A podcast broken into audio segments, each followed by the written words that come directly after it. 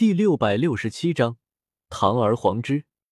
整个亡魂地殿有些像是一个同心圆，最中心处是关押药老和许多灵魂体的广场，然后是亡魂地殿高层居住的宫殿，在外围就是一圈简陋的楼房，应该是普通魂殿弟子仆役居住的地方。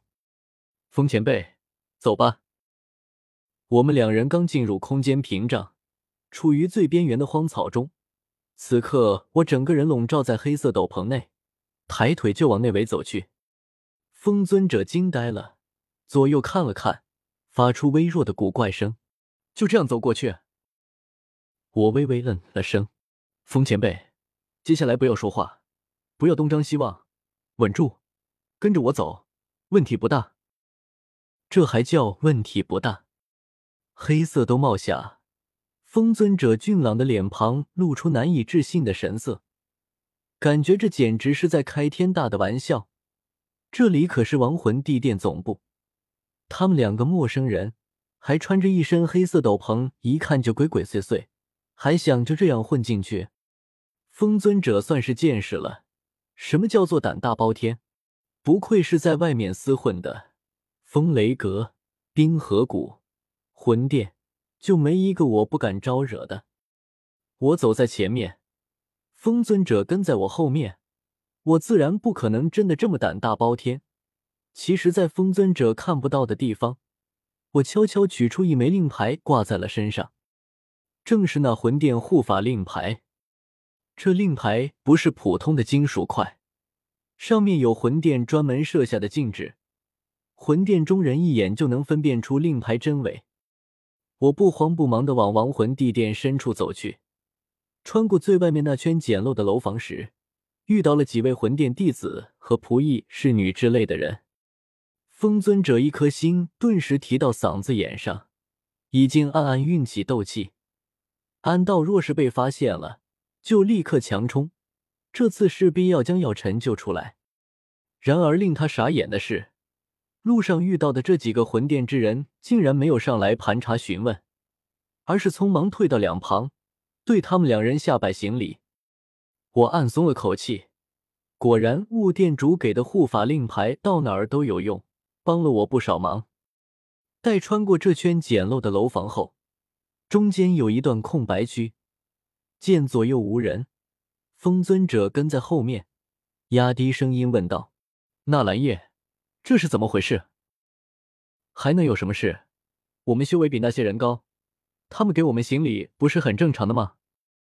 我悄悄将护法令牌收起，随口敷衍过去，又道：“风前辈，关键时刻不要再说话了。”风尊者一脸惊疑不定，望着我笼罩在黑色斗篷内的身影，只觉得我此时神秘无比。他们一群人能寂静无声的潜入亡魂山脉内，他能潜入亡魂地殿内，一路上都是我在安排，一切都是因为我。放心，我早有准备。一句话忽然浮现在风尊者脑海中，他忍不住一笑，心中轻松不少。情况果然和我说的一样，我早有准备。如此也好，倒不用老夫多费心了。风尊者摇摇头，跟着我继续往前走。此刻已经到了亡魂地殿核心圈，附近的建筑都是石质宫殿阁楼，比外围的楼房好了好几个档次。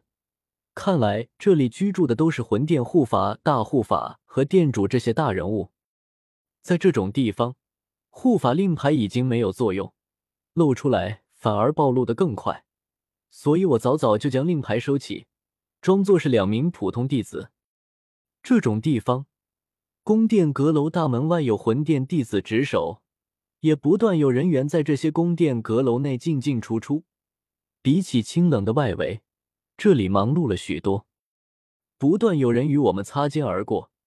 风尊者有些紧张，我却是目不斜视，都懒得看这些闲杂人等一眼，昂首挺胸，步伐沉稳的往深处走去。旁人偶尔侧目看来。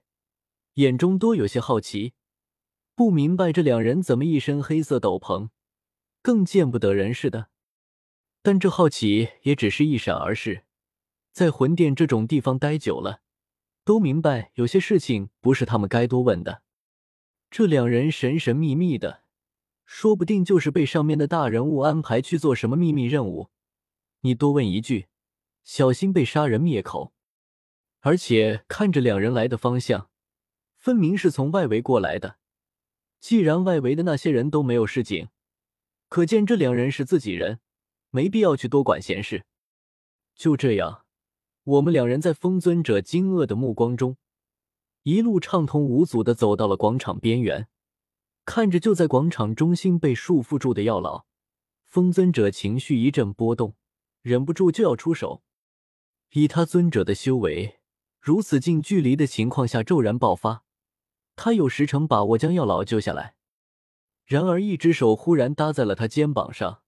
我对风尊者摇摇头，左右看去，见附近没有魂殿之人，才压低声音说道：“都到这里了，救药老不用急，麻烦的是救下药老后该如何摆脱亡魂地殿的追杀。”风尊者冷哼一声：“我们外面还有这么多人，还有唐振在，救下药老后，直接把这里的人全部杀了就是。”我一阵无奈，你们都这么头铁吗？就不能稍微用点脑子？风前辈，你看到我们东南方向那座占地面积最大、房檐最高的宫殿了吗？风尊者顺着我的指引看去，当即看到了一座石质宫殿，风格诡异阴森，隐没在深沉的夜色中，就像是一头幽冥巨兽匍匐在那里，欲择人而噬。风前辈，这是这里最大的一座宫殿。如果我没猜错的话，那亡魂殿主应该就住在里面。我脸庞隐藏在黑色兜帽下，发出低低的怪笑声。姐姐，风前辈，待会儿你找个借口进入那座大殿，找到亡魂殿主，然后趁机偷袭。若是能一举将之击杀，接下来的行动可就好办多了。风尊者迟疑了下，最终微微点头。虽然偷袭有些不道德。但面对魂殿之人，也没必要讲究那么多。那你呢？风尊者忽然问道。我吗？自然是负责摧毁这座阵法的中枢。我大概看出来了，眼前这座广场不仅是囚笼，更是一座大阵。在广场外围竖立着八根十丈高的黑色金属圆柱，而广场中心处又竖立有四根稍小些的黑柱。众多大小明暗不一的灵魂光团就被束缚在其中。